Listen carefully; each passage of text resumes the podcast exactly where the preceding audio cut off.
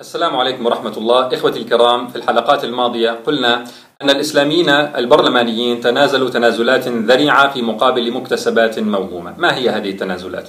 التنازل الأول والأكثر خطورة في الواقع هو الانخراط في اللعبة الديمقراطية التي تجعل التشريع لغير الله تعالى. لذا فعندما نقول أن البرلمانيين تنازلوا فإن أول تنازل هو دخولهم البرلمان أصلا وقبولهم بالشروط التي أدخلتهم البرلمان. تركوا الشريعة على الباب قبل دخول البرلمان. فكرة البرلمان تقوم على أن الشعب ينتخب من يمثله ليقوم بتشريع القوانين له. وطبعا القوانين التي نتكلم عنها ليست محصورة في أمور إدارية وفنية تركها الشرع لتقدير البشر بل هي استفتاء للبشر في أمور حكم فيها رب البشر سبحانه وتعالى. وهذا مستند إلى مبدأ أن الشعب هو الذي له الحق أن يشرع لنفسه من القوانين ما يريد. لذا فالديمقراطية هي نقد للإسلام. فالإسلام هو الاستسلام والخضوع التام لحكم الله عز وجل والاعتراف بأن حق التشريع هو له وحده سبحانه وهذا من توحيد الربوبية. فكما أنه هو الخالق فهو صاحب الأمر المطاع. ألا له الخلق والأمر ألا له الخلق والأمر. وطاعته في تشريعه سبحانه هي من توحيد الألوهية. فتوحيد الألوهية يقتضي إفراده تعالى بالعبادة التي هي الطاعة والمحبة. والديمقراطية نقد لهذا كله. فهي تجعل التشريع لغير الله وتوجب الطاعة لغير الله تعالى. في دين الله سبحانه وما كان لمؤمن ولا مؤمنة إذا قضى الله ورسوله أمرا أن يكون لهم الخيرة من أمرهم. ومن يعص الله ورسوله فقد ضل ضلالا مبينا. وفي دين الديمقراطية إذا قضى الله ورسوله أمرا فيعرض هذا الأمر على البرلمان ليختار. وللبرلمان الحق الكامل في أن يقبل حكم الله أو أن يرده. فإذا عصى البرلمان الله ورسوله فرأيه محترم لأنه يمثل الأغلبية. في دين الله تعالى إنما كان قول المؤمنين إذا دعوا إلى الله ورسوله ليحكم بينهم أن يقولوا سمعنا وأطعنا. وفي دين الديمقراطية إنما كان قول الديمقراطيين إذا دعوا إلى الله ورسوله ليحكم بينهم أن يقولوا سنعرض حكم الله على البرلمان. فإن أذن البرلمان لحكم الله أن ينفذ نفذ. في دين الله تعالى فلا وربك لا يؤمنون حتى يحكموك فيما شجر بينهم ثم لا يجدوا في أنفسهم حرجا مما قضيت ويسلموا تسليما. وفي دين الديمقراطية فلا وربك لا يؤمنون بالديمقراطية إيمانا صادقا حتى يحكموا البرلمان فيما شجر بينهم. ثم لا يجدوا في أنفسهم نية لاستغلال اللعبة الديمقراطية أو التخلي عنها مستقبلا لفرض الشريعة بل عليهم أن يسلموا بقواعد اللعبة الديمقراطية تسليما. في دين الله عز وجل إن الحكم إلا لله. وفي دين الديمقراطية إن الحكم إلا للبرلمان يحكم حتى على حكم الله. فالديمقراطية مناقضة للإسلام حيث أن تعريف الإسلام هو الاستسلام والانقياد التام والإذعان لحكم الله عز وجل وتطبيق أمر الله تعالى لأنه أمر الله. والديمقراطية هي جعل البرلمان حكما على كل شيء حتى على شريعة الله. فإن طبق حكم من الأحكام فلا يطبق لأنه واجب التطبيق من حيث هو حكم الله بل لأن البرلمان أذن لهذا الحكم أن يطبق. وهذا لا يمكن بحال تسميته انقيادا واستسلاما لله. وهنا إخواني ينبغي أن ننتبه إلى أن الغرب ما صدر الديمقراطية إلى العالم الإسلامي إلا ليطمس بها الدعوة إلى تطبيق الشريعة مرحليا. حتى إذا نال هذه الغاية انقلب على الديمقراطية ودعم أنظمة مستبدة تنفذ أجنداته غير ملتفتة إلى إرادة الشعب ولا حريته ولا كرامته. ترى البلد من بلاد المسلمين يرزح تحت نظام مجرم يستبيح الأرواح والأموال والأعراض عقودا طويلة بدعم من أمريكا والدول الأوروبية حتى إذا سقط هذا النظام وتعالت الأصوات بإقامة دولة إسلامية وتطبيق الشريعة أسرعت الدول الغربية لتتدخل في المشهد السياسي وحركت أذنابها في الداخل لينادوا بالديمقراطية وانضم إليهم بقصد أو غير قصد بعض المنتسبين إلى العمل الإسلامي. ثم ترى متابعة أمريكية حثيثة لإجراء الانتخابات وتغطية للعرس الديمقراطي وثناء أمريكي على نزاهة الانتخابات واحترام إرادة الشعب. هذه الإرادة التي كانت أمريكا ذاتها والعالم الغربي تقدم الرشاوى للأنظمة الفاسدة بمقدار ما تقمع الشعب وإرادته. كما بين المؤلف نعوم تشامسكي في كتابه What Uncle Sam Really Wants. What Uncle Sam Really Wants. ما الذي يريده العم سام في الواقع؟ كل هذا لطمس الدعوة إلى تحكيم الشريعة تحكيما صحيحا يقوم على أساس أنها شريعة الله. حتى إذا ما تم للغرب وأذنابه ذلك وسحب الاعترافات من الإسلاميين المغرر بهم ومن جماهير الناس بالديمقراطية ومبدئها الشركي واستدرجهم لمواقف معادية لتطبيق الشريعة انقلب الغرب ذاته على الديمقراطية ودعم رئيسا أو جيشا يتفنن في قمع الشعب واحتقار إرادته ويسخر البلاد والعباد لخدمة المصالح الأجنبية. فلم يكن للشعب إلا مرارة الديمقراطية التي فوتت عليه الشريعة ولم يجني من حلو حريتها شيئا. لم يجني من حلو حريتها شيئا. وإن لم يتدخل الغرب بشكل سافر كما فعل في الجزائر فإنه يسعى على الأقل أن توصل الديمقراطية إلى الحكم نماذج ممسوخة. تستعلن بعدم نية تطبيق الشريعة أو تضحي بالشريعة من أجل الحكم في طريقها الديمقراطي الذي سلكته. لذا فعلينا أن ننتبه نحن الذين نعارض الديمقراطية وننقضها إلى أن خطابنا للشعوب يشوه من الآلة الإعلامية. ومن أذناب الغرب الذين يقولون للشعوب هؤلاء يريدون فرض الشريعة عليكم. هؤلاء لا يريدون الحرية لكم. لا يحترمون إرادتكم. هؤلاء يروجون لشكل آخر من أشكال الاستبداد. الذي ثرت عليه أيتها الشعوب. يعني باختصار يظهروننا أعداء للشعب ولحريته. ينبغي أن نركز في خطابنا على أنه لا حرية حقيقية لك أيتها الشعوب إلا بالعبودية المطلقة لله تعالى بتطبيق شرعه. وهذا يخلصك من العبودية للغرب وأذنابه. نحن دعاة الشريعة دعاة حرية وكرامة وسيادة للشعوب الإسلامية.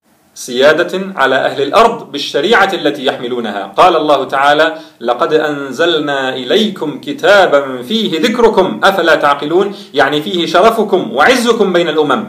بينما الديمقراطية هي عبودية دنسة لغير الله فهي في الظاهر عبودية العبيد للعبيد.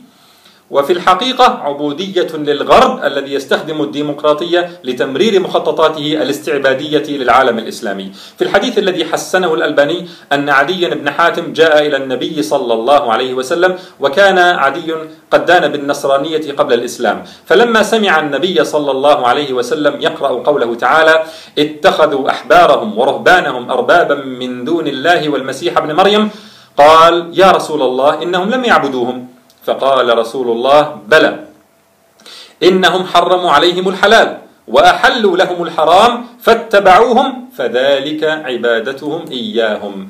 فما استقر في ذهن الكثيرين من المسلمين أن الديمقراطية تساوي الحرية هذا وهم. بل الصحيح أنها عبودية. عبودية بدلا من أن تكون عبودية لدكتاتور واحد فإنها تصبح عبودية لمجموعة من المشرعين وللغرب الذي يحرص على أن لا يستعز المسلمون بعبوديتهم لله تعالى. الإسلاميون هداهم الله عندما انخرطوا في العملية الديمقراطية قبلوا بقواعد هذه اللعبة الاستعبادية.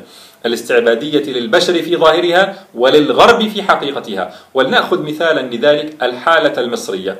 قبل سقوط رمز النظام السابق كان كثير من الإسلاميين يقر بحرمة المشاركة في برلمان قائم على جعل حق التشريع للشعب ومحتكم في تشريعاته إلى دستور وضعي. ثم بعد الثورة افترضوا حدوث حالة من الفراغ التشريعي الدستوري وبالتالي فقد اعتبروا أنهم لم يعودوا مطالبين بالتنازلات التي منعت من مشاركتهم في العمل البرلماني من قبل. فسادت في أذهان البعض صورة مبسطة جدا وهمية للمشاركة البرلمانية على النحو التالي. البلد في حالة من الفوضى. الشعب متعارض المطالب فمنه المسلم والنصراني والعلماني وكل واحد يريد أن يحكم بغير ما يريده الآخر. إذا فليس هناك طريقة للخروج من الخلاف إلا بأن يقوم الناس بترشيح النواب. هؤلاء النواب سيجتمعون تحت قبة البرلمان ليوصل كل واحد منهم صوت شريحة من الشعب. والمأمول أن يغلب الصوت الإسلامي لأن الأكثرية تدعمه. فيتخذ القرار بكتابة دستور إسلامي صرف يجعل الشريعة المصدر الوحيد للتشريع فتقوم دولة إسلامية ويخضع الجيش ويسلم للإسلاميين مقاليد الحكم. ويقتصر دور الناس والبرلمان بعدها على الخضوع والانقياد للشريعة من حيث هي حكم الله عز وجل وتتحقق هذه المصلحة العظيمة دون مفاسد تذكر دون دون مفاسد تذكر. فدخول البرلمان في هذه الحالة لا يعني الإقرار بالمبادئ الشركية للديمقراطية بل إنما تفرغ الديمقراطية من مضمونها وتتخذ كوسائل وآليات والنائب الإسلامي دوره إنما هو إيصال صوت الشعب أننا نريد تحكيم الشريعة. والنائب لن يلتزم بدستور وضعي بل الإسلاميون هم الذين سيكتبون الدستور. طبعا هذا التبرير الذي سنظهر بطلانه احتفى به من كان يرى أصلا حرمة سلوك طريق البرلمان وأنه مزلة عقدية. وإلا فهناك أحزاب إسلامية كانت منخرطة في العمل البرلماني ومقدمة للتنازلات قبل الثورات ولا ترى فيما سبق جميعا أي مزلة عقدية. وعلى كل فالصورة الساذجة المذكورة قد توهمها البعض عند الحديث عن الفراغ الدستوري. فهل هذا هو الذي حصل بالفعل يا ترى؟ بل الذي حصل أن الإسلاميين الجدد على العمل البرلماني ومن اللحظة الأولى التزموا قواعد اللعبة الديمقراطية. مهما رقعوا لذلك بمواقف ثانوية وتصريحات عاطفية لا تغير حقيقة الأمر. فأولا التزموا المادة الرابعة من الإعلان الدستوري والتي جاء فيها ولا يجوز مباشرة أي نشاط سياسي أو قيام أحزاب سياسية على أساس ديني. ولا يجوز مباشرة أي نشاط سياسي أو قيام أحزاب سياسية على أساس ديني. حتى قال قائلهم أرى أنه ما داموا قد اتفقوا. قال أحد الإسلاميين للأسف الشديد أرى أنه ما داموا قد اتفقوا على أنه لا تكون هناك أحزاب دينية لأن هذا قد يؤدي إلى احتقان طائفي. خلاص يبقى ما فيش أحزاب دينية. لا أرى أن تكون الأحزاب دينية. لا أرى أن تكون الأحزاب دينية. وهذا بداية الزلل. تفاديا لإرضاء حفنة من النصارى المتغطرسين وعملا بإعلان دستوري قائم على الديمقراطية وافقوا على أن لا يكون الحزب دينيا. وبالتالي تبعه الانصياع للقانون الوضعي الذي يحرم استخدام شعارات دينية في الحملات الانتخابية. إذا ما توهمه البعض من أن دور البرلمانيين الإسلاميين مقتصر على إيصال رغبة الشعب في تحكيم الشريعة هذا لا علاقة له بالواقع. لو كان هذا دورهم فإن الحزب لن يكون إلا دينيا شعاره المعلن تطبيق الشريعة إذ أنه ما أنشئ بزعمهم إلا من أجل ذلك إلا من أجل ذلك. لكن الإسلاميين خلعوا الشريعة على أعتاب البرلمان. فإنه في الحالة الوهمية الافتراضية التي تصورها البعض كانت الشريعة سبب وجود البرلمانيين كممثلين للشعب وكانت الشريعة هويتهم وقضيتهم وسبب شرعيتهم يستمدون شرعيتهم من الشريعة التي يحملونها ويريدون تطبيقها. مرة أخرى كان المفترض أنهم يستمدون شرعيتهم من الشريعة لكن البرلمانيين بخضوعهم لهذه المواد فإنهم استمدوا شرعيتهم البرلمانية من الشعب الذي انتخبهم وليس من الشريعة. يستمدون شرعيتهم من الشعب الذي انتخبهم وليس من الشريعة وهذا تسليم منهم بمبدأ الديمقراطية. يعني تصور النائب الإسلامي واقفا على باب البرلمان يريد الدخول. فيقال له بأية صفة تريد أن تدخل؟ فيقول باسم الشريعة التي نريد أنا ومن انتخبوني تطبيقها.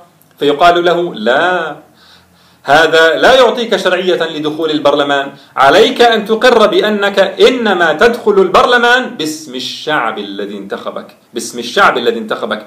وتستمد شرعيتك من انتخاب الشعب لك كمشرع لا من الشريعة. تستمد شرعيتك من انتخاب الشعب لك كمشرع لا من الشريعة.